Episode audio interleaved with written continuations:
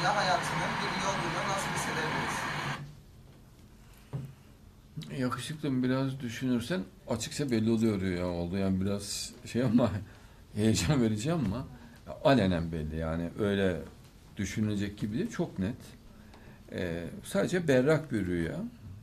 Çok aşikar.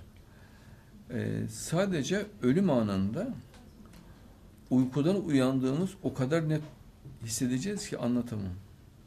Yani bu net alenen rüya şeklinde olacak. Bak göreceksiniz çok keskin bir şekilde o falan adam bir- birdenbire falan bu şekilde.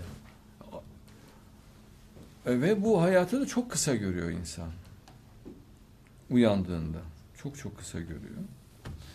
Ama bu mümin içindir. Tabii mümin bunun şuurunda oluyor. Yani şuur açıksa şuuru açık bir insan asla cehenneme gitmez. Allah'ın ruhunu taşıyor demektir.